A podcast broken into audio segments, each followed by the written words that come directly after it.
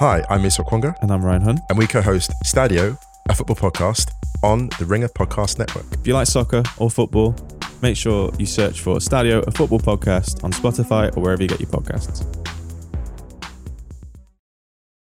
It's Off the Pike, presented by FanDuel. The road to the NBA Finals starts now, and FanDuel is the best place to get in on the action. Right now, you can check out the new and improved Quick Bets, which are back and better than ever for the NBA playoffs on FanDuel. Find what you're looking for faster and easier with more props right at your fingertips. You can check out live bets like three minute markets and exclusive live bets like quarter player props, player assist combos, and more. So download the app today and bet with FanDuel, official partner of the NBA. The Ringer is committed to responsible gaming. Please visit rg-help.com to learn more about the resources and helplines available and listen to the end of this episode for additional details. Must be 21 plus, 18 plus in DC and present in select states. Gambling problem? Call 1-800-GAMBLER or visit rg-help.com. This episode is brought to you by Jiffy Lube. Cars can be a big investment, so it's important to take care of them. I once got a car that I started out with 25,000 miles on. I got it to over 200,000 miles because I took care of it. You know how you take care of a car? You take care of the maintenance, the oil, the brakes, all that stuff. And if you don't, you can have a car just completely fall apart. When your car needs maintenance, head to Jiffy Lube. They provide automotive excellence at speed. Get your oil change, brakes checked, tons of other multi care services. It's all done by expertly trained technicians who actually care about taking care of you and your car. Jiffy Lube, car more. To find coupons and start an instant online estimate, visit jiffylube.com. Welcome into Off the Pike. I'm Brian Barrett. After the Patriots season has officially come to an end, the Dolphins beat the Jets and the Patriots lose to the Bills 35 to 23. They finished the season 8 and 9. We'll chat with three-time Super Bowl champ James White in just a little bit, recap the season with him and this loss today because at times it felt like the Patriots are going to win this game, but like we've seen so many times since Tom Brady left this organization, when the Patriots play good teams, they end up losing these games. And look, that was a really cool moment at the beginning of the game after everything that happened this week with Damar Hamlin to see the Bills return the opening kickoff for a touchdown. But after that, the second time, it's like ridiculous that this happens to the Patriots. Their special teams used to be like one of their big things. They used to always be great with the special team situation. They're horrible with the special teams now. So let me just get into this. So, where I thought the game sort of was lost, and then I'll get into some bigger picture thoughts with this team going forward, is start of the second half. The Patriots, remember, I told you the other day that they lead the NFL in third quarter points per game. They're rolling down the field. They're at the Bills 37. It's 14 to 14 and you're about to take the lead, whether it's a field goal or a touchdown. Obviously, you'd prefer the touchdown. And Mac, who up until that point in the game had played really, really well, just throws the ball up in the air. He's looking for Agholor. First of all, why are you going to that matchup? It's Agholor on their best corner in Tre'Davious White. The reality is this I don't care how much fucking money the Patriots pay Nelson Agholor, he's not that good, okay? He doesn't have an advantage in that situation whatsoever. He didn't get off the line of scrimmage well against Tre'Davious White either. I don't know why Mac made that decision. So that's the momentum right there. But guess what? The defense, who has bailed out the Patriots so many times this season, two plays later, Jonathan Jones has that play where he knocks the ball out of Singletary's hands. McCourty recovers that fumble, and you're like, holy shit, they're going to get it back. So you take over at the 11 yard line. Harris runs for two yards. Then you're incomplete to Harris, which, by the way, I thought the officiating was really poor in this game. I still think that that was interference, but nonetheless, why are you running that play with Harris there? Why wouldn't Rhamondre Stevenson be on the field in that particular situation if you're going to run that type of play? I get it, they're switching off series and all that, but if you're going to be throwing the ball, he came into today, him and Jakobi Meyers, most receptions on the team. Why wouldn't you be running that for Stevenson? But anyway, no interference. Then Max scrambles for three and you have to settle for a field goal. So you take over at the 11 yard line and your two red zone trips earlier in the game, and I'll get to those in a second here you score on, you score touchdowns on. You have this unbelievable play. Your defense bails you out after Mac Jones makes such a poor decision looking for Nelson Agholor, and you can't finish the drive. You have to settle for a field goal. So then you take the 17 to 14 lead. And again, what happens after that is another touchdown return off a kickoff from Hines. Okay. So that's when the Bills just can completely take control back of the game. And I don't know what's going on with the situation in terms of the kickoffs today. Okay. You can live with the first one, I guess. I mean, you wouldn't want to, but the second one, Miles Bryant has him. Like, just make a tackle. And it still would have been a decent return. That was at like the 35 or the 40 yard line, but you got to be able to make a tackle there. And then after that, the Patriots are overcompensating so much because the kickoff game has been so bad that you have a squib kick that goes out of bounds. So you get a 15 yard penalty with Nick Folk kicking the ball off. So it was just a complete mess, all in all, from the special teams perspective. And you held Josh Allen and that offense down for a while, but because your special teams was so bad and you weren't finishing drives in the second half, you let the Bills basically take control of this game, a game that you really had a chance to win. Another thing I would just mention is this is the third and 10 after that squib kick where you got the penalty. It's a one on one. Stefon Diggs beats Josh Allen, or I should say this Stefon Diggs ends up beating Jonathan Jones. Josh Allen finds him, and then they take, they already had the lead, but they extend their lead. And that was just a situation right there where their best players were better than your best players. And he beat them one on one down the field. And that's basically the game right there. And now, Diggs, this continues to be a problem for the Patriots. It's not like he's going anywhere. He's going to be in this division for the foreseeable future. Seven for 104 and a touchdown today. Last time he played him, he went for 9 and 92 with a touchdown. Time before that, 4 for 60. Time before that, 7 for 85. So the Patriots have no answer for Stefon Diggs whatsoever. And I would just look at this too. Like this defense had a really good season. Okay. This defense is really talented. Judon's a stud. Barmore's played really well down the stretch of the season. Dugger's a stud. Devin McCourty had a really nice game today, right? He had the interception and he had the recovery. But here's the problem for this Patriots team unlike Patriots teams we've seen in the past that had great defenses, they beat good quarterbacks, right? They beat the Peyton Mannings of the world, okay? And I'm even going back to the real early part of the dynasty, the first dynasty, when Brady wasn't really the best quarterback in the NFL left or yet. They found a way to beat good quarterbacks. This team doesn't beat good quarterbacks. Look at the list this season. They lost to Tua. They lost to Lamar. They lost to Aaron Rodgers. They lost to Justin Fields. They lost to Kirk Cousins. They lost to Josh Allen twice. They lost to Carr, who isn't even that good, and they lost to Joe Burrow. Here's the list of quarterbacks the Patriots beat. Trubisky, benched. Goff, he's like the only decent one. Brissett, backup. Wilson, benched. You beat him twice. Ehlinger, benched. McCoy, backup. Teddy Bridgewater slash Skylar Thompson, okay? Whichever one you want to say you beat. I guess technically the loss goes on Bridgewater's resume. So that's the difference between great defenses and the defense that the Patriots had this season. This team didn't beat any good quarterbacks. They did not have a signature win. Quite frankly, they really don't have a signature win since Brady left the organization.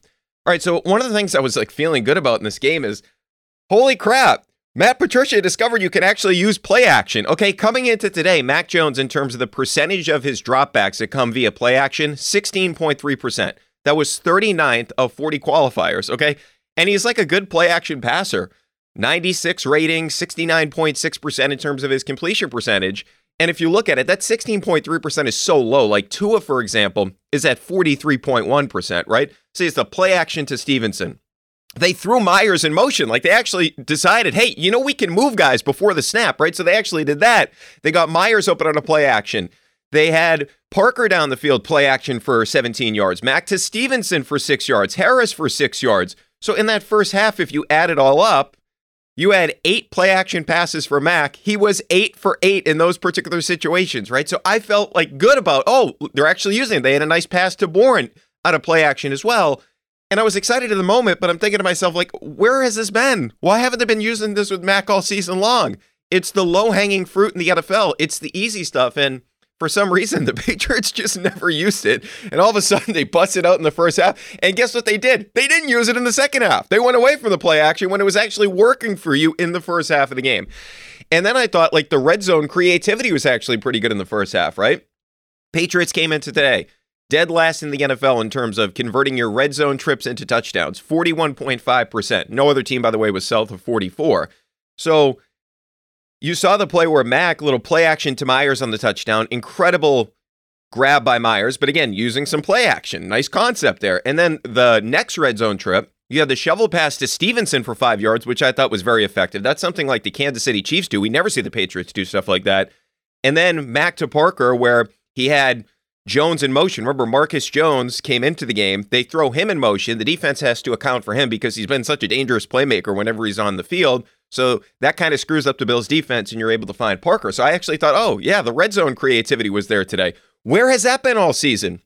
You were last in the NFL. Where has that been all season long, right? That's the s- sort of stuff that aggravates you more so than you're like pumped when it happens. You're like, whoa, whoa, this is happening right now. Well, maybe if they had more creativity in the red zone, maybe if they used more play action throughout the season, the Patriots wouldn't have been in a position today where they had to go to Buffalo to try to beat Josh Allen and that wagon of a Bills team just to get into the postseason, right? This is stuff that should have been happening long ago. They were aggressive on fourth down today. They went for it twice in terms of when the game was actually in a position where you could win it, right? You think about the one you went for at the 42 yard line. Love the aggression he finds Hunter Henry does Mac Jones. And the Patriots coming into today, 27.3% on fourth down, last in the NFL. And they rarely go for it either.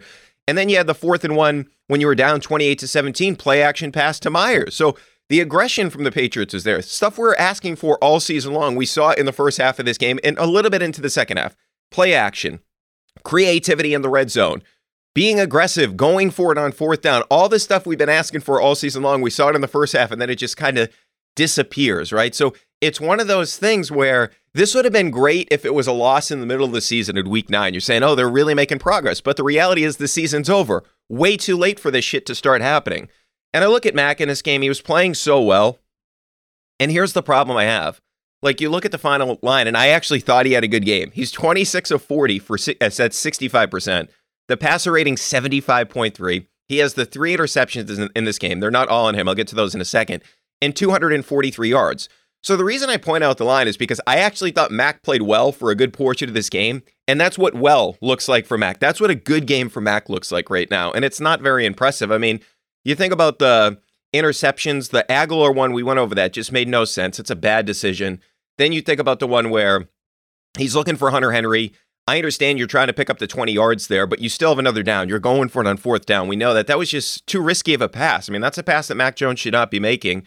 And then you just think about the last one. That's not on him. That's on Damien Harris hitting it up in the air. But all in all, the two of those interceptions weren't him. They were bad decisions. So as well as I thought he played at times, he'd still, if you look at it all in all, he did not have a great game. And this is like supposed to be progress for Mac Jones, right? And I also have to look at this. So if you look at now the numbers since Tom Brady left, the Patriots are 25 and 25 in the regular season. Of course, they lost the playoff game as well, but 25 and 25 during the regular season. Obviously, you missed the playoffs in two of the three years. Tom Brady, when he was the quarterback of the Patriots, was 219 and 64 in the regular season. So he won north of 77% of his games. Okay. So he won more. He was winning all the time, at least three out of every four games. And this is the new reality for the Patriots. They're 25 and 25. So this whole idea of who won the divorce, Brady versus Bill, that thing is long gone. Brady could have been the MVP last season and he won the Super Bowl in his first year. So that's over. And now you're worried about like sort of going forward with this organization. And I know this is going to sound kind of bad, but did you really have fun watching this team at all this season? Right? Like, I'm not upset that the season's over. And I hate to say that because I love the Patriots and I love football, but it felt like a chore at times this year, didn't it? Now, today, the first half was fun and into the third quarter was fun, but then it was like, oh, same shit that we've seen all season long with the Patriots, right? And even like last year, I had fun watching that team. Now, I know it ended poorly, and after the bye week, the team completely fell apart. But last year, you felt like, wow, this is the start of something, right? Where heading into the bye week, the Patriots had the number one seed in the AFC with a rookie quarterback. And the Brady game last year was emotional. That was a lot of fun too. And you felt like good coming out of that game, right? Because you kind of held Tom down, you limited him, and Max showed that he was competitive in that game. So you felt like, all right, Belichick and company, they're onto something here. This is the start of something for the foreseeable future for the Patriots. But what about this year? Like, where was the fun? We go all the way back to training camp, right? And things were a complete disaster. They were changing some of the scheme. They were trying to make life easier for Matt Patricia and Joe Judge because they couldn't run the Josh McDaniels offense and it didn't work. And now you look at it, they weren't having good practices. Okay, we're not even talking about like games and they were playing poorly in the first couple of weeks of the season, which they were, but they couldn't even practice well. And it was out there everywhere, right? So you kind of knew where this thing was headed. And then you start the season, you drop three of your first four, you put up seven points in your opener against Miami. So we all knew that this offense was going to be a joke. Honestly, the most fun I really had this season watching this Patriots team was probably the Zappe thing, right? When He came into the game against Green Bay. He played pretty solid there. Then he completes what, 81% of his passes in the win over Detroit. And then he lit up the Browns for 309 yards. And look, that story and that situation was handled really poorly by Bill. I still have no idea why he put Mac out there for three series against the Chicago Bears. If he can't play the whole game, just don't play him. I still contend that that was a benching for Mac Jones. I don't buy into this whole idea that that was the plan from the get go. But we've had moments, but did we really have like a lot of enjoyment with this team. Like the Marcus Jones walk-off touchdown, that was awesome. But also remember, the Patriots offense scored three points in that game, right? The comeback against the Bengals was fun, but then you had the fumble. The Vegas game was fun, but then you had Jakobi Meyers throwing the ball to Chandler Jones. And you, again, as we alluded to with this defense, you had no signature wins. And you're going backwards as an organization. Like this team was better last year. Obviously, they went 10 and 7. So we have to be real about what we saw this season. That was an epic failure. I don't know how you would describe this season other than a failure for the Patriots. You make the playoffs last year with a rookie quarterback, you're supposed to take a step forward in year two. There's no other way to describe this year other than it's a failure, and you have a lot of questions going forward with this team. The offense was a complete dumpster fire. We saw signs today, but that's it. They didn't sustain it. You look since week eight, 37.2% success rate for the offense. The only team worse than them in that particular category was the Houston Texans. They came into the game today 29th in first downs. And look, Mac was set up to fail. I will acknowledge that with Patricia and Joe Judge. And you know I'm not the biggest Mac guy, and I'll get to him in a second here, but Bill making this decision to go with Patricia just crippled the franchise this season, right? Because now you got to find a new offensive coordinator, whether it's Bill O'Brien or not. And you almost like have to look at Mac Jones and say, hey, do we just kind of look at this year and say, eh, yeah, let's get him with a better offensive coordinator before we make an accurate assessment of the player. So essentially, going back to this whole theme of this season was a failure, you wasted a year with your quarterback on a rookie contract when all these quarterbacks on rookie contracts that are good, that's when their teams are going for it. That's when their teams are trying to win Super Bowls because you can load up the rest of the roster. Look at the Philadelphia Eagles right now with a guy like Jalen Hurts, right? And then another thing that I would mention too is you look at some of these signings the Patriots have made. Jonnu Smith, who didn't play today because he's still dealing with an injury, I was texting Bill about him yesterday. So in total money, he's eighth among tight ends at 50 million. 31.2 in fully guaranteed money for tight ends. You know where that ranks in the NFL among that position? Second. And this is what you get from the guy 245 yards, 37th of 42 qualified tight ends, 27 receptions. That's 37th of 42 qualified tight ends. And you're paying this guy the second most guaranteed money for the position. So this was an example of, hey, you went out, you tried to outsmart everybody two years ago, right? Where you got the two tight ends. And the reason you did that because you missed on two tight ends in the draft. But Bill was doing this for years, right? Where he could get somebody from a different organization, bring him here, and they would get more out of the player. You think about Kyle Van Noy. You think about Wes Welker. Those guys were way better when they got to the Patriots than their previous destinations. I mean, Van Noy, people were talking about him like he was a bust, right? But guys came here and made other teams look stupid. Mike Vrabel, that's another example, right? But now because of the Patricia mess, Mac's underwhelming season, we forget about this type of stuff, right? Like it's all about Patricia, it's all about Mac. You drafted two tight ends, didn't work out, and this mistake with the Jonnu Smith signing is actually worse because of the money you're allocating to that guy, and you've got no production out of him whatsoever. So it is another thing to just sort of remember in terms of yeah, this all this all all this stuff went wrong. But if you just had a superstar level player offensively as a weapon, it would be different. And you're paying Jonnu Smith like he's one of the best tight ends in the NFL, and he's not even close to that. He doesn't even look like an NFL tight end at times. All right. Now on to Mac real quickly here. So he entered today. He threw for 243 today, as we mentioned, but 21st in passing yards per game, 25th in passer rating, 23rd in yards per attempt. Think about all the quarterbacks this year that have sort of passed him, right? So remember, before last season, or I should say before this season and after last season, people in the Patriots fan base were talking about, oh, look, the, the, Patriots got the best quarterback in the draft. He's better than Trevor Lawrence. No, he's not. I never bought into that shit to begin with, but Trevor Lawrence is way better than Mac Jones. It's not even close. But people were making the argument last year. Daniel Jones had a better year than Mac Jones. He passed Mac because Mac was ahead of him last year. Justin Fields, he passed Mac. And I know his passing numbers don't look great, but you saw him on Monday Night Football. You know what that guy can do from a running perspective. That guy's better than Mac. Tua passed Mac. And maybe you could say, hey, they were neck and neck, but Tua is definitely better than Mac. Maybe you like Jalen Hurts better than Mac last year, but Jalen Hurts is way better than Mac Jones. So, like, Mac is a bottom third quarterback in the NFL. That's just the reality. So, my whole thing is what's the case for this guy going forward? What's the case that he is your guy? Watch these other quarterbacks, okay? These other young quarterbacks in the league, and you tell me that Mac looks like them because I don't see it. All those other guys have special traits, and Mac's the type of quarterback where everything is going to have to be right for him. It's going to have to be perfect, sort of like the Jimmy Garoppolo situation in San Francisco, right? He needs great coaching and he needs great players around him. And obviously, he didn't have either one of those today, or this season, I should say. And you look at Mac this year, and you can even look throughout his career. This is how I know that Mac Jones is not somebody that's going to carry an organization. Here are Mac's numbers for his career when he's trailing in games. He completes 63.7% of his passes, 18 touchdowns, and 17 interceptions. 17 interceptions actually make it 19 after the two that he threw today. So that's the problem with Mac Jones.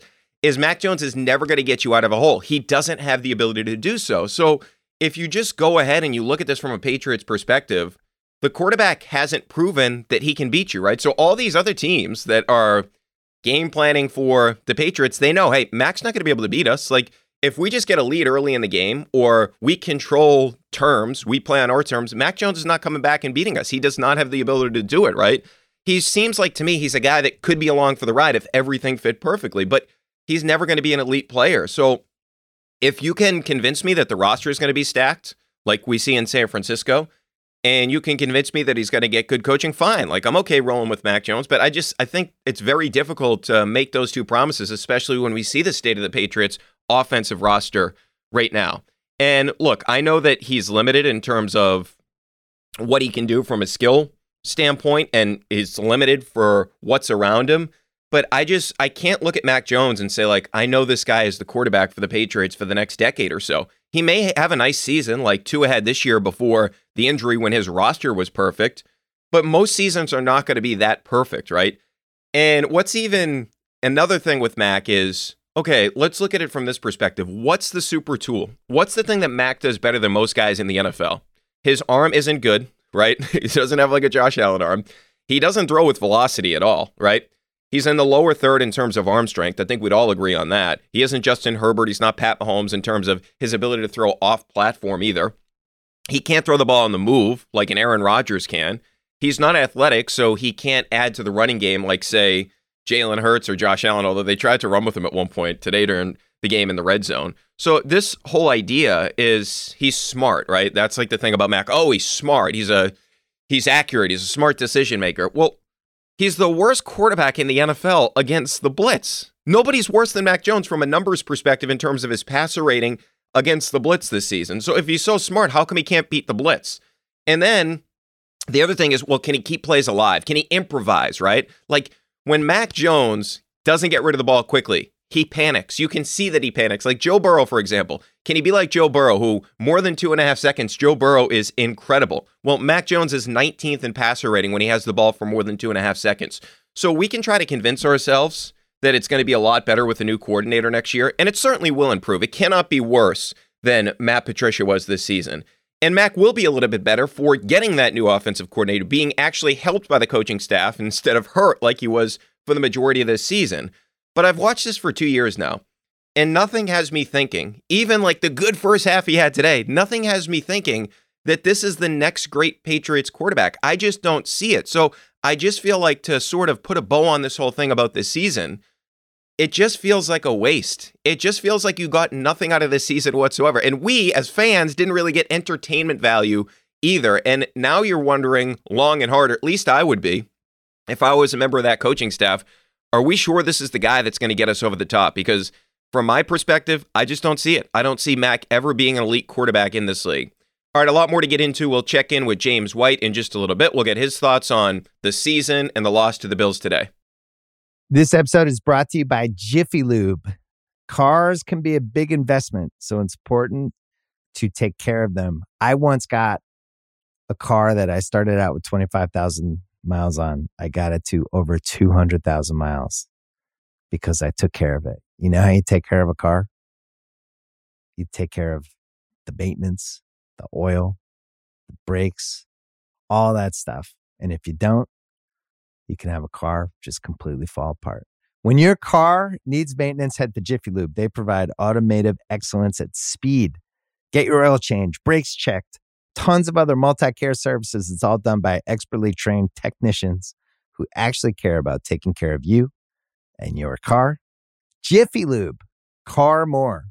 To find coupons and start an instant online estimate, visit jiffylube.com. Welcome back into Off the Pike. Joining us now, three time Super Bowl champ James White. James, what's going on, man? Not much, man. Tough ending, but they fought. You know, they scratched, they clawed. I, obviously, they gave up, you know, too many big plays, kickoff returns, and a couple big plays on the offensive side of the ball in that second half. And that's really was the, you know, the tale of the story for me. Yeah, James. so but before we get into the game in general, I mean, what was just your reaction this week, right? Because you saw the whole NFL sort of gather together after what happened to Damar Hamlin on Monday Night Football. Before the game in Buffalo today was absolutely crazy. I know that the Buffalo Bills coaching staff praised Bill a lot for him reaching out to them, asking whatever they needed in terms of help. But what was your whole reaction to everything that happened this week? And did you reach out to any of the guys on the team? I didn't reach out to any of the guys on on our team, but it's just a tough situation as a whole. It was tough to see, you know, as a football player, as a fan, you know, as a family member, friend, anything. It was just nobody had ever really seen anything like that watching a game of football, especially on national television where, you know, millions and millions of people are watching. You know, my my heart hurt for, you know, for him, his family, you know, the Buffalo Bills to to witness that in person and to see you know, your brother, your your son laying on the field lifeless, like right in front of your eyes. That's like I like I was getting emotional watching it, and like I, I don't even know him, but I think that's why everybody kind of reacted the way they did, as far as you know, you know, donating to his foundation, wishing him nothing but the best, just hoping we got good news, which it seems like he's progressing every single day, and he seems like a really good person. And like I said, he, he's done so much for his community ever since his college days and still does it in the NFL. He seems like he has a really good spirit. And it's just amazing, you know, what the world can do when everybody comes together for one common thing. That was the beautiful part about it. And to see him progress as well. But it was it was hard to, to watch that for sure. And I know those guys were emotional. It was almost hard. Like I, I didn't think they would play the game, you know, today. But yeah. I think with you know him progressing so fast, I think that definitely helped them for sure. And obviously, they got the jump start to the game that they really want. Yeah, well, and too like we really started to hear the good news Wednesday night and then into Thursday morning. And I think that's when like the players felt a lot more comfortable about going out and playing. But yeah, to your point, it is kind of crazy, right? So like as a Patriots fan, you hated to see that return for a touchdown like on the opening kickoff, but you're thinking, man, this is this is crazy. Like right after the situation with Damar Hamlin, like the first play of the game, they returned it for a touchdown. I mean, it was almost, I, I can't imagine what it would have been like to be in the stadium today. I'm sure it was like chilling to see that. Yeah, I'm sure there was a lot of emotions like I said, on both sides for the players, the fans, everybody. And like I said, that was, I think that kind of, you know, kind of knocked everything kind of out of the window, kind of got that pass. And I'm glad the Patriots were able to respond after that. You know, usually when stuff like that happens after, you know, all those guys went through this past week, it's usually kind of like a tidal wave and you can't really stop them. But the Patriots responded and like they had their opportunities to to win that football game more than enough. It just they just couldn't make the plays when they mattered the most. Yeah, well, and on that end, like you think about the first half of this game, James, and I don't know how many times you and I have talked about the fact that, hey, man, they should use more play action. And like the whole first half, Mac, like all his dropbacks, it felt like were play action. He's eight for eight in the first half. And then you think about, like, we're talking about the red zone. Can you be more creative down there? And they had that play where they bring Marcus Jones onto the field. Mm. He goes in motion, sort of creates yeah. some chaos for the defense. So like my whole thing was James, I'm watching it and I'm like, okay, this is great, but where has this been? Like, why haven't they dug yeah. into any of this stuff all season long? Because I mean, that offense, they, they were clicking for a little bit there in the first half. Yeah, most definitely. They like they had all these same weapons all year long. But I think, like I said, with Matty P being first time offensive coordinator, it kind of takes time to figure out, you know, what's going to work for your offense and what your identity is going to be. And I think they figured that out a little too late. But at the same time, they still had an opportunity to go out and win that football game today to get into the playoffs and get where they wanted to be. And I think their identity was stretch the field play action, verticals, check the ball down, run the football. That's and that's tough for defenses to stop. And Buffalo Bills is a good defense. They were struggling to stop those guys, but it's a little too late. And I, like I said, I don't think you can blame blame Matty P for that game because I think he drew up a great game plan, and I said they dialed it up just right. I know Mac had a couple costly turnovers, like especially the one after halftime. That was huge for sure. But the defense responded quick. They just didn't score after that, just three points. But you hope for a touchdown in those situations, especially getting the ball right there in their territory. But man, it's just tough. But it was, it was a fun game to watch, though, for sure. Yeah, and the two picks. So obviously had three, but the last one was sort of a yeah, different situation. Three, yeah. where, yeah, bounced off Damien Harris. But yeah. the first one, the one to Agholor, that to me was like the killer in the game, right? Because to your point, it's fourteen to fourteen. You're coming out of halftime. You're moving the ball well. I just felt like from the outset that was a bad decision, right? Because first of all, you have the best defensive back in the other team, Tre'Davious White, covering Nelson Agholor. No offense to Agholor, he's not your best receiver.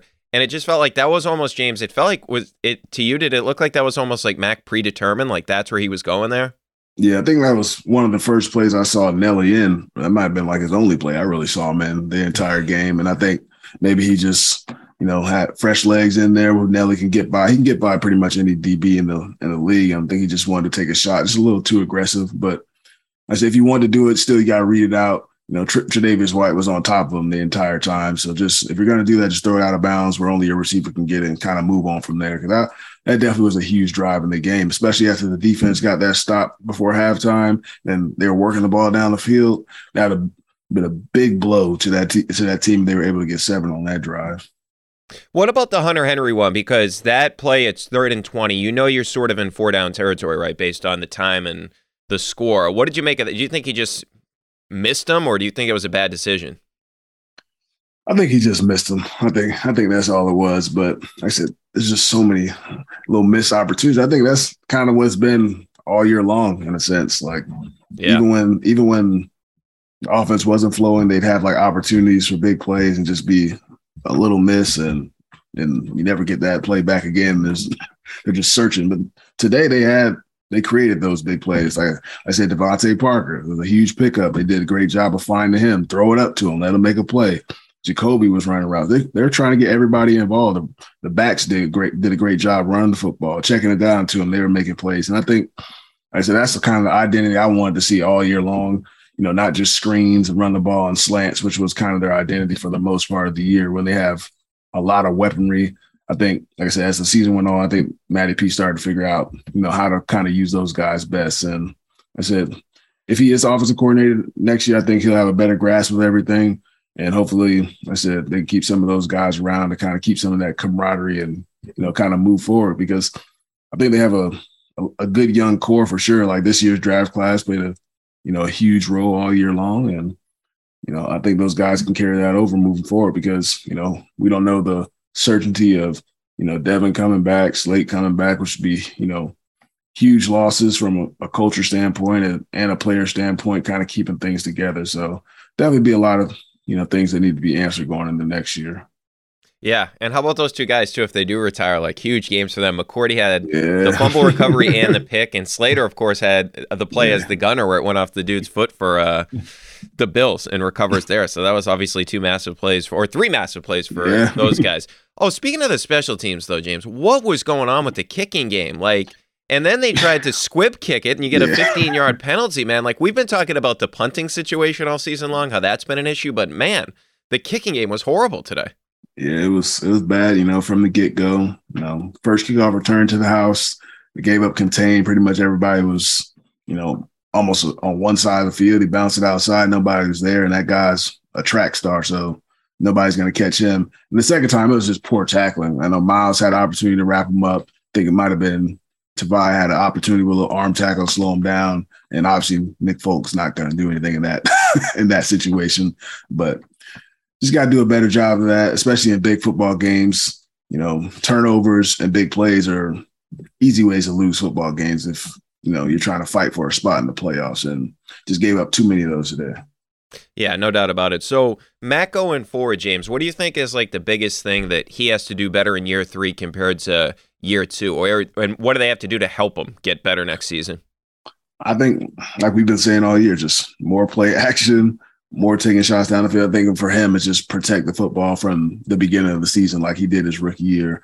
I think obviously there's a lot going on going into this year with you know the offensive coordinator situation and you know, quote unquote, him not agreeing with what's going on and all the rumors and all that stuff. So I feel like that was kind of the whole thing that was in his head in the beginning of the year. I think kind of towards the halfway point when he got back from injury, he started to, you know, kind of calm down and reset and just trust what he sees, try, take the coaching and just take the profit. And I mean, when you have opportunities to throw it down the field, then do it. Which he's a he's a really accurate passer when he has time to throw it. And I said that first half he was extremely locked in. Even even the second half he was locked in. Aside from you know the two interceptions. But I said I thought he played a good game. He, I think he's still the quarterback for the future. I know everybody's trying to write him off a little bit. He's only in his second year. And I think he played, you know, pretty well that that back half of the season, showing that he could still be the starter for this team or should still be the starter. Well, yeah, and the other thing too is like, what are they going to do for him in terms of the rest of the offense, right? Because yeah. Isaiah Wynn, we know there's issues there in the offensive line. Isaiah yeah. Wynn is probably be gone next year. We'll see what happens with Trent Brown. Cole Strange will be coming into his second year in the NFL. So the offensive line, we'll see what they do with that if they're going to switch some of the things up there. And then the other thing would be they have all this money, right, that's coming off the books, and they're going to have a lot of salary cap space this upcoming offseason. You think that the Patriots should go after another weapon, like a premier weapon? Like we've seen what A.J. Brown did for helping Jalen Hurts. We saw what Tyreek Hill has done for a guy like Tua. I mean, even to a lesser extent, like a veteran like Kirk Cousins, when he got Justin Jefferson, I mean, yeah. look what he's done the past couple of years. So I do wonder if the Patriots will get into the market for sort of that star level receiver. I know they like a lot of the guys they have, obviously, and they yeah. have guys that can do certain things, but they just don't have that number one guy. Like for so yeah. many years, Brady had Gronk that you knew, okay, Gronk's on the field. It's major issues for the team on the other yeah. side. I just wonder if they need to try to get one of those studs. Yeah, they're definitely going to have to. I know Jakobi's a free agent. Nelson's a free agent. I'm not sure what everybody else's contract. I don't know if DeVante will be back or whatnot. So there's definitely going to be holes at that receiver position. They definitely need to bring in, you know, a guy if they don't retain a guy like Jakobi who's been in the system for some time to help Mac out for sure.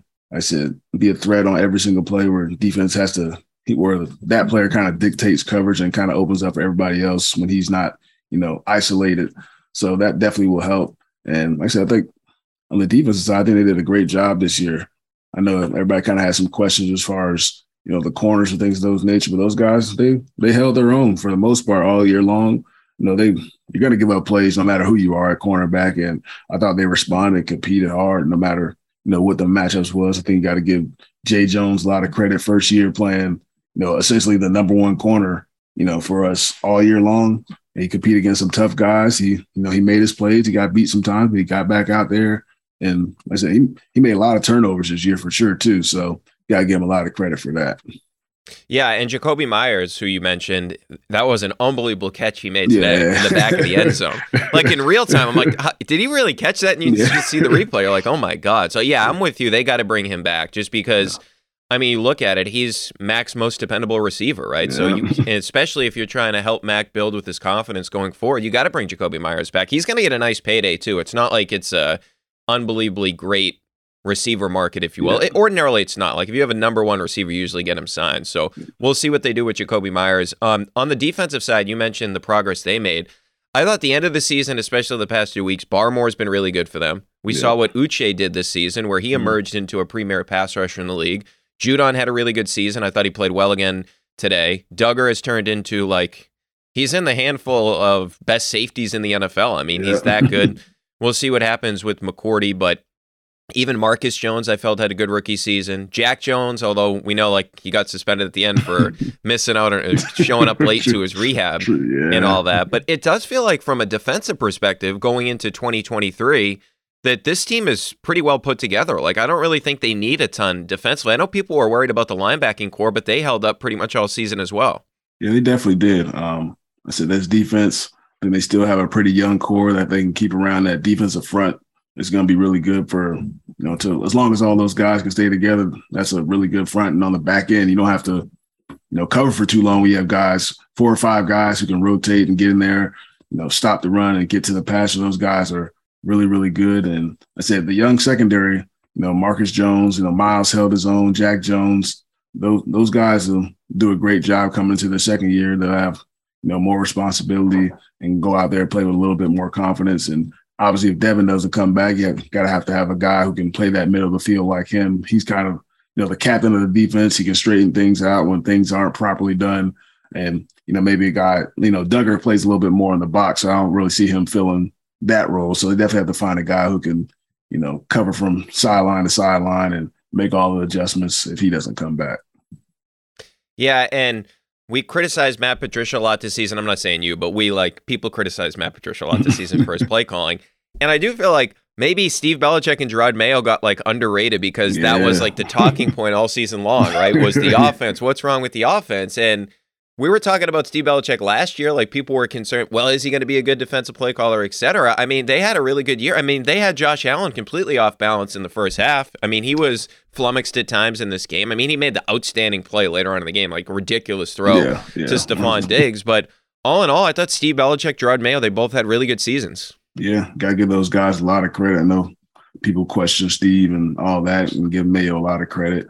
And like I said, the defense was really the big reason why the team was in the position to make the playoffs right now because the offense, you know, was really up and down all year long. And, you know, Steve Jerod, they did a great job of designing game plans based on, you know, the opponent they were going up against. And they handled pretty much every team, probably aside from was the Bears, they got beat up a little bit, and pretty much the Vikings, I think, handled them pretty good, things of that nature. But they did a great job all year long. And like I said, definitely have to keep those guys around. Hopefully Mayo doesn't slip away somewhere else and gets a coaching job because he's he's a good good dude. Obviously, he's a good football player. He's passionate about the game. I think he can be a really good head coach one day, or you know, full time defensive coordinator if he somehow gets that job. So definitely try and retain him for sure.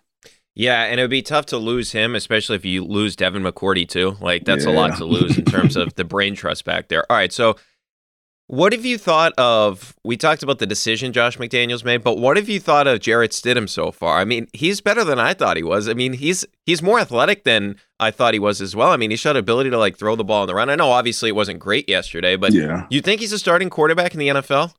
I think he can compete for a starting job. I don't think anybody's gonna, you know, just say he's gonna be our number one guy. But I think Jarrett is an extremely talented guy. Like I said, he was coming to that 2020 year, we were everybody was thinking we were rolling with him until we signed Cam and said he has the arm talent, he has the the brains to do it. Like like you said, he came in last week versus you know arguably the best defense in the league in the 49ers, and he was you know kind of shredding them up a little bit. I know he had the one or two interceptions, whatever it was, but he he did a great job handling himself. He was poised, you know, stood standing there in pocket with pressure, and that's a great defensive front. So a lot of quarterbacks panic I think Patrick Mahomes was one of the few guys who had a good game against them all year long this year. So I think he did a great job of showing what he can do going into you know this next upcoming season. And I think some some teams going to have him competing for a starting job for sure. All right, and then Brady's getting ready, of course, for another postseason. Even though the team did not have a great season, but I'm wondering, James, when you played with Tom and he was like getting ready for the postseason, when he would tweet out those uh, videos, like the pump up videos, did you guys watch those, or is that just like the fans watch those? Because some of them are really, they were really well done. Yeah, like yeah. I remember the one, and you guys end up losing the game to the Titans, but the one that he had for the Titans, I'm like, all right, now I really yeah. think the Patriots are going to win. Yeah, he whoever he has running his social media, they they got some good material. You definitely check it out before the game when you're sitting in the locker room. Now a bunch of guys do it now. Kind of, I don't know who started it on. He started the whole whole movement with that thing, but it's pretty cool how those guys kind of get interact with the fans and get guys pumped up and ready to watch the football game. But I think you know, Tampa Bay Buccaneers, I don't, I don't think a lot of teams want to see those guys first round of the playoffs either. I mean, obviously they struggled all year long, but y'all know what can happen when that guy gets gets fired up in a playoff game. You don't want to have that ball in his hands on the last possession because you know what's going to happen. So it's going to be interesting to see if they can work things out. But it's hard to kind of just just flip that switch though. But if anybody can do it, it's going to be Tom Brady. what was he like before those games? Like, w- was he a big rah rah guy in the locker room before these games, like firing everybody up, or was he kind of like in his own world? Like, what was he like? Um, he's pretty much in his own world. I mean, our locker room is kind of different from probably any other locker room, probably in the NFL. Probably 99% of locker rooms, they probably have like a speaker blasting music where everybody can, you know, dance around, all that stuff. Ours, like, got to wear headphones. Like, there's no music being blasted. Like, it's fairly really? silent. Yeah, it's fairly silent, like in there. Wait, is that a Bill rule? Is that yeah, Bill's rule? Yeah, like there's no speakers in there blasting music, all things of that nature. So, so it's a little different. So nobody's really, you know, rah rah and pumping up aside from maybe when you're just about to go out on the field, like and after Bill speaks, like Tom will say his piece, like a few words, like to get people going. But definitely never really a rah rah guy. But I think it just kind of depends on you know the status of the team, how much how vocal he is. If there's guys who have you know been there before and you don't you don't really need to say too much to kind of get guys going, and he's you know just locked in, laser focused, not too vocal. Uh, you know, besides if he needs to say something, but like I think this year he'll probably be a little bit more vocal because they've struggled some. So he's kind of been vocal all year long. So I, I think he'll be very vocal to the Buccaneers this this playoff run. Yeah, that's interesting. I never knew that about the music thing. That's yeah. weird. I mean, you yeah. figured a guy like Gronk would want the music like blaring in there, or somebody like uh, that. I mean, that's kind of crazy. That kind of yes. well. So who who was like the loudest? Was Edelman loud like in the locker room before the game? Was he like was he one of the guys that fired people up or no? Not really, no. Like I said, there's not really much going on in that locker room before the game. Like as far as you know, people getting crunk and all that stuff, and you know, bamming their head against the wall and all that stuff. You know, all you have guys sniffing like the little smelling salts, things that nature. That's about it. Everything else, everybody has their headphones on and you know, getting get locked in in their own way. All right, James, before I let you go, I wanted to ask you about this. I know you didn't play with him, obviously. You were in the second dynasty, not the first dynasty. But I just can't understand how Rodney Harrison, again, is not a finalist to get into the Hall of Fame. I mean, this is you look at some of this stuff, it's ridiculous, right? He's got 30 sacks and 30 picks. The only other guy in the history of the NFL to do that is Ray Lewis. Like, I just don't understand how there's a Hall of Fame and that guy's not in it. I mean, Bill has said on multiple occasions that he completely changed the defense when they brought him in in 2003. Like, I, I just don't get it. Like, as a former Patriot, does it irritate you guys at all that, like, it feels like outside of Bill and Tom, like the rest of the players don't get a lot of credit for the dynasty, where I feel like the Patriots should be more well represented in the Hall of Fame than they are. Yeah, definitely. And I think a lot of guys get snubbed for sure. It's you never know what the criteria actually is. Some guys get in with less statistics, some guys get in with all the statistics. But I think Rodney Harrison is one of those guys. He was a game changer, he was a tone setter, he was vocal, he hit you in the face, let you know about it, you know, could play the run, play the pass, and know, he did it for a couple teams as well. So that stands out to me for sure. I think he's definitely deserving of it. And I think he'll get in eventually. It's just it's just so hard. There's, there's a lot of guys that get passed over. I think like a guy, you know, who I grew up watching. I wasn't a Dolphin fan, but like Zach Thomas, like I think he he should have been in the Hall of Fame a while ago. I know he's a smaller guy, underrated, and the, their teams probably didn't make the playoffs really ever, but he just was a, a very dominant football player and just you know, you never know what the I think they need to kind of have like a layout of what the criteria is for getting selected in because nobody really knows at this point. Yeah, I mean, it's just it's it's kind of infuriating how like some guys are easily getting in when you're like, wait, hold on, that guy's in the Hall of Fame, and then there's guys like Rodney where you're like, wait, he's not even in the final 15. Like, how, how is that remotely possible? So it is kind of aggravating. I know we'll get from this dy- the second dynasty, Gronk will obviously go in, in the first yeah. ballot. Tom will go in in the first ballot. Yeah. Well, I guess Revis technically played for you guys for a year, yeah, but I mean he's going. He's yeah, he's a jet. I mean that's like the greatest hired gun of all time, man. Comes in for a year and ends up being like obviously. yeah, I'm gonna go. I'm gonna, I'm gonna go get like 60 million guaranteed from the Jets. It worked out perfectly. It, you know what? That's kind of sweet from a Patriots perspective. Is like, so he's known as a Jet and he's probably the greatest Jet in recent history for sure, mm. right? I mean, he's you could make an argument he's one of the top two to three cornerbacks to ever play the game, and he won a Super Bowl with the Patriots. Like it's kind of sweet. yeah, we, we, stole him for a year. He got what he wanted, and he went back. yeah. Let them pay the money, right? He just yeah. comes here for, to get the ring. That was pretty sweet. All right, that is three-time Super Bowl champ James White. James, great talk with you throughout the season, man. Really enjoyed it. Thanks so much for joining us each and every week, man. We loved it. No problem. Appreciate you having me, Brian. I enjoyed myself. This episode is brought to you by Cars.com. When you add your car to your garage on Cars.com, you'll unlock access to real time insights into how much your car is worth. Plus, view its historical and projected value to decide when to sell. So, when the time is right, you can secure an instant offer from a local dealership or sell it yourself on Cars.com. Start tracking your car's value with your garage on Cars.com. This episode is brought to you by Anytime Fitness. We're not all professional athletes, but we all have health goals. That's why Anytime Fitness gives you access to personalized plans and support from a coach. Plus, you can track your training, nutrition, and recovery progress with the Anytime Fitness app, just like the pros. With 24 7 access to more than 5,000 gyms worldwide, get more from your gym membership. Visit AnytimeFitness.com to try it for free today. Terms, conditions, restrictions all apply. See website for details.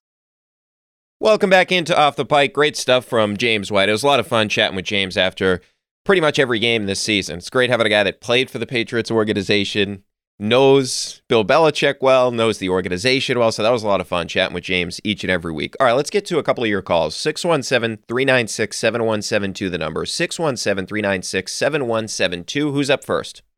Hey, Brian. Scott from New Hampshire. Uh, love the show. Um, what argument is there that Bill should keep his job, you know, whether it's head coach or GM, uh, that doesn't lean on the six rings? You know, I, I know that sounds crazy, but for years, Bill would move on from players a year early rather than a year late. You know, why can't the same logic apply here? Pats went from eight straight AFC championship games or Super Bowls to now four years in a row of a first round exit, uh, the last of which was horrendous against the Bills, or, you know, missing the playoffs entirely.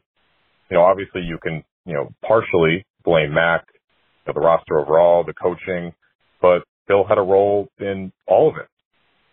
So why should Kraft keep him? And how likely is it that they ultimately part ways, whether, you know, after this season or beyond? Well, it's a fair question. There's a lot of meat on the bone there. So let me just start with this. So Bill had a really bad season. I don't think anybody can argue to the contrary. Think about this, right? I mean, he's the guy that decided Matt Patricia and Joe Judge are going to be in charge of his offense. And that clearly screwed with his quarterback. And you really weren't productive whatsoever. You were one of the worst offenses in the NFL this season with a guy that you felt like is the future of the organization in Mac Jones. That's on Bill. It's Bill's fault that Matt Patricia was the play caller. And to your point about Kraft, I do believe that Kraft has to step in this offseason where he has to say, you know what, enough of this shit with it's all your relatives and it's all these people you know on your coaching staff. Like Matt Patricia, nobody else in the NFL would have had Matt Patricia as their offensive play caller this season. It was a complete disgrace. So Kraft does have to step in when it comes to that. But in terms of moving on from Bill, I can't see it. I understand your point about moving on earlier rather than later, but I would look at it from this perspective as well. Think about the choice that Robert made a couple of years ago. He chose Bill over Tom. He chose that, hey, Bill's going to be able to coach longer than Tom's going to be able to play. That was Bill's decision. Now, he can deny it all he wants and say it was Tom's decision to leave. Bill chose, or I should say, Robert chose to keep Bill. Okay. And if he wanted to keep Tom, he could have said, All right, Bill, unless you sign Tom, you're getting fired and Brady's going to be the quarterback going forward. He didn't do that. He chose Bill. So I think it would look really bad for Kraft if he moves on from Belichick now, because what that essentially is, is doing is it's acknowledging he messed up the first thing by letting Tom Brady walk. So I don't see them moving on from Belichick. Now, one interesting thing, and Callahan brought this up the other day, is if Bill O'Brien's here, could Bill O'Brien be the guy that eventually takes the job over from Bill Belichick? So, in a weird way, O'Brien is kind of a threat to Bill if he comes in and he's the offensive play caller. All right, who's up next? Brian, Patriots season wrapping up here, coming to an end. Can't help but feel like this was just a wasted season. This past team had a lot of infrastructure to be a good team, really. Uh, you look at the defense and their ability to score. You look at some of the really young, exciting prospects that are on this team. And you think back over the season of how many times they were so close to winning games that they just couldn't make it happen. First time against Miami felt like a, a really winnable game that just slipped through. Uh, the Raiders uh, the the Vikings game on Thanksgiving, just time after time after time, this team was right there and just didn't have the pieces to make it happen. And, and ultimately, kind of a comedy of errors. Happy to see it come to an end. Hope that they nail this this draft pick. That we have a new offensive and special teams coordinator coming into the new season, and kind of see uh, maybe a, a new look for this team. But uh, honestly, good to get it over with. Hope the Bills thrash Miami because uh, they don't deserve to be there either. And uh, go Pats. Love the show. Thanks for everything always. Go season, go bees. No doubt about the season, the bees. I'm with you on that, man. It's going to be a fun rest of the winter and into the springtime with both those teams because they're both going to make deep runs into the postseason. But to your point, we're sure we're speaking the same language when it comes to the season being over. Like I'm sort of relieved. Like this team was not fun to watch. I let off the show talking about that. They really were frustrating. They had bizarre ways to lose games. They found bizarre ways to lose games. They made dumb plays. It was just, it was not a typical Patriots team that we've seen for so many years. So I'm with you. And in terms of a wasted season, I would agree because you didn't learn a lot about your quarterback. The offensive system was so bad that you could justify saying, hey, Mac needs another year with this crazy thing, which is called the professional offensive coordinator, not just Bill's friend in Matt Patricia. So I'm completely with you. I, I would say this season was a failure. How could it not be? You made it to the postseason last year. Your quarterback was good last year, at least pretty good for a rookie. And now you're wondering, hey, is this the guy to lead this Patriots franchise into the future? And you have to replace the offensive coordinator. There's no way Patricia's going to be back. So I'm with you, man. This season was an epic failure. All right, who's up next? Hey, Brian, Jesse from Chicago. Big fan of the show here. Um, thank God the season's over. Um, the one thing the season isn't lacking is people to be pissed off at. So I wanted to read you my uh, shit list for the 2022 Patriots season. Um, in order, and I wanted to see your shit list. Um, number one, Cam Achord, our special teams coach. Number two, Matt Patricia for obvious reasons. Number three, Jonnu Smith. Is he on the team? I'm I'm not sure. Does he do anything? He might be hurt. I don't care. He sucks number three, number four rather, Nelson Agholor, just a fucking loser, bum. Uh, number five, Bill Belichick, you know, just hired all these idiot people, wasn't accountable, and we were horrible because of it. Number six, I guess, Mac Jones, but I can't really blame him. Want to hear your list. Thanks. All right, it's a good list, and I'm with you for the most part on who you have there. The Jonnu Smith one's a good one. We mentioned that earlier. Like, it's just such a disaster as it pertains to the contract. I would put Bill first on the list just because he ultimately made the decision. In terms of if we're pointing fingers at who to blame for this season, the first guy I would point to is Bill because he ultimately decided that Patricia is the guy. Number two on the list, I would put Patricia just because he was horrible at his job. Uh, Cam Achord, that's a good one. He could be third on the list if you really want to put it that way. But the thing that I would say about Achord is the same thing I'd say about Patricia. The special teams was a problem last year.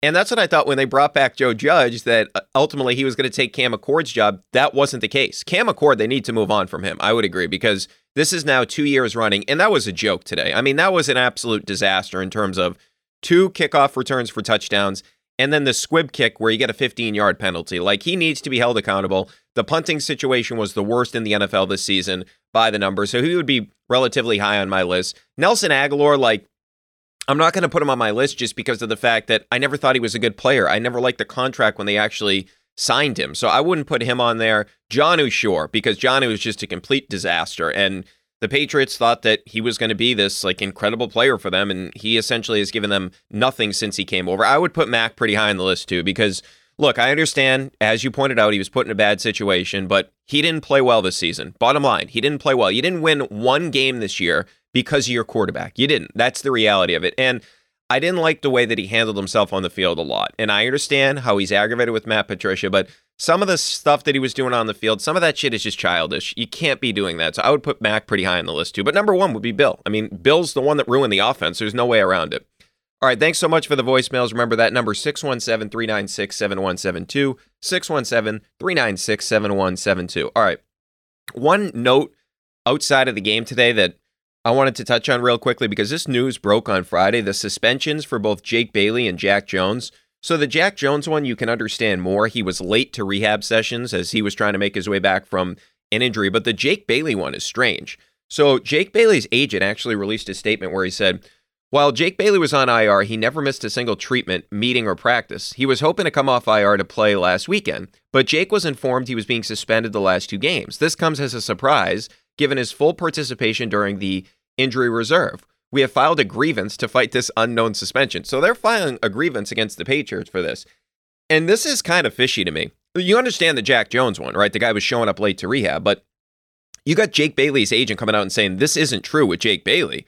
And so the interesting component to this is the suspension could give the Patriots justification for voiding his $2.1 million salary next season. So he's due 2.1 in guaranteed money next season. So the issue for the Patriots becomes okay, well, if they file the grievance and Jake Bailey's party wins, then they have to pay the money. So I wouldn't put it past the Patriots to be trying to pull over a fast one, right? And Jake Bailey's agent, to his credit, he's defending his client and saying, no, screw this, we're going to file a grievance against you. So this could be a really shady thing for the Patriots. If it's proven that Jake Bailey shouldn't have been suspended, that that's a really bad look for the Pats. Oh, I did want to mention this real briefly. So we didn't hit our loser bet where the Patriots, in order for them to get in, they needed all these things to happen if they lost today, which of course they lost. They're not getting into the playoffs. We talked about that for a while, but you needed the Dolphins to lose to the Jets. That didn't happen. And then we needed Cleveland to beat Pittsburgh. That didn't happen either. The one part that did hit was the Titans losing to the Jaguars, which we all thought was going to happen. But our same game parlay hit, plus 323 on FanDuel, over seven and a half points in the third quarter. We got that from both teams combined. Over the 42 and a half points. We hit on that.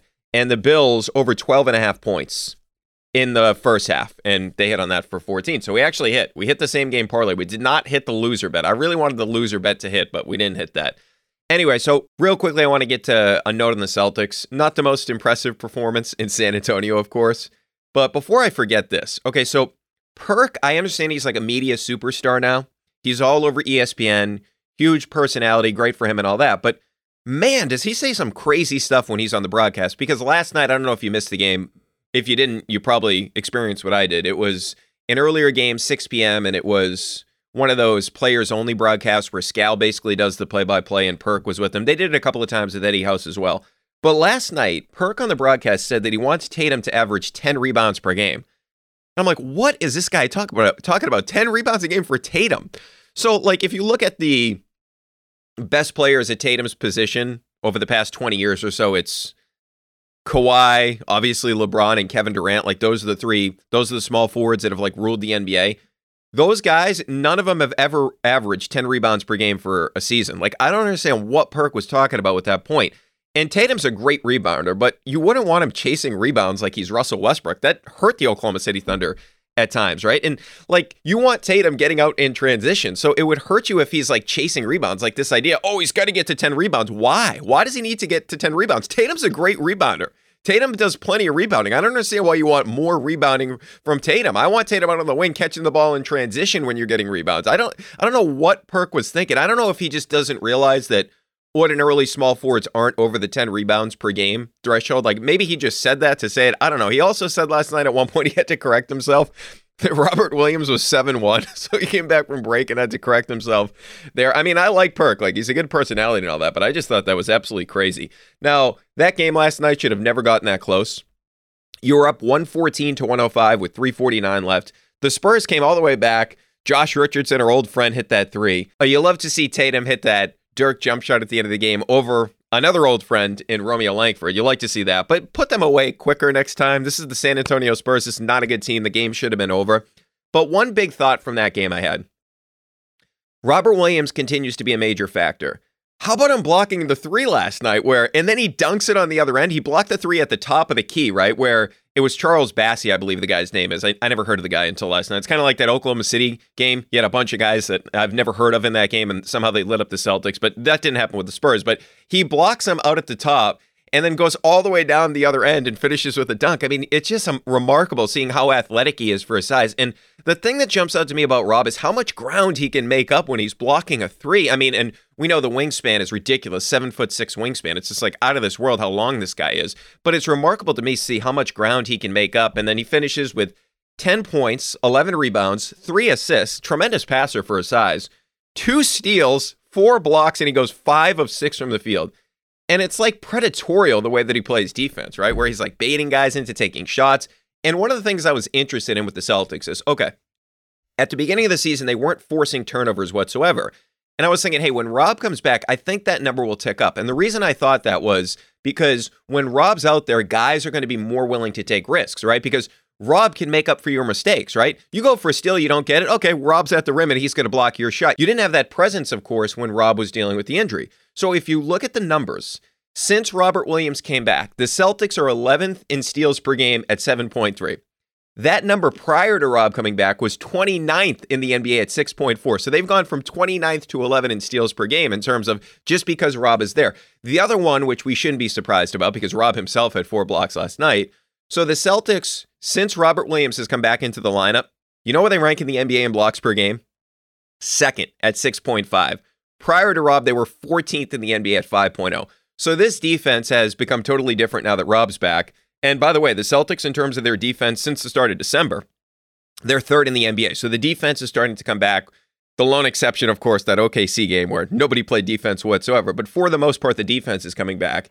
And the blocks is just a major factor because you didn't have that to turn at the rim, right? There wasn't a fear factor going to the rim against the Celtics. And ironically, he didn't play in the game against Oklahoma City. You don't have that fear factor when he's not there. Now you do.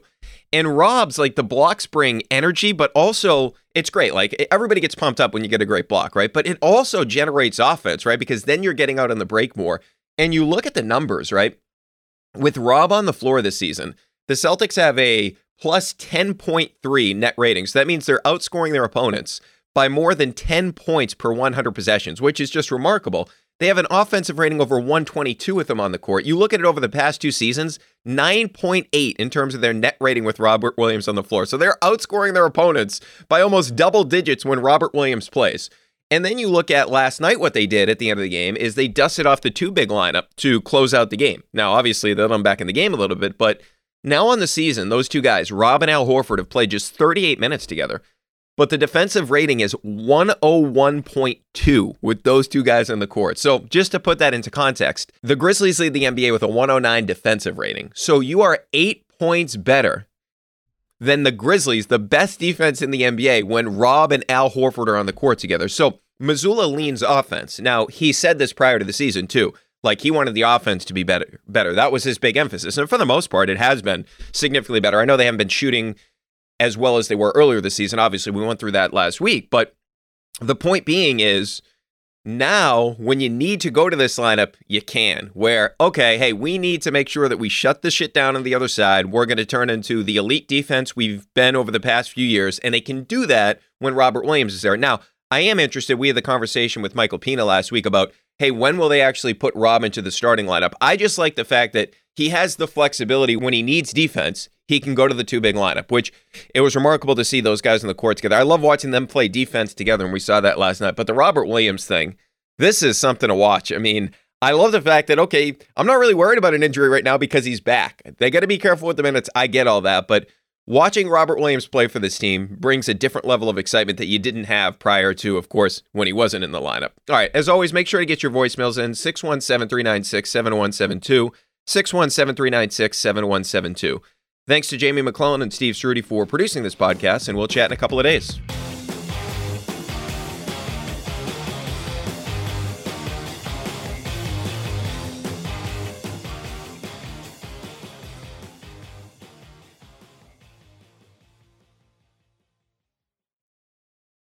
This episode is brought to you by State Farm. You might say all kinds of stuff when things go wrong, but these are the words you really need to remember. Like a good neighbor, State Farm is there.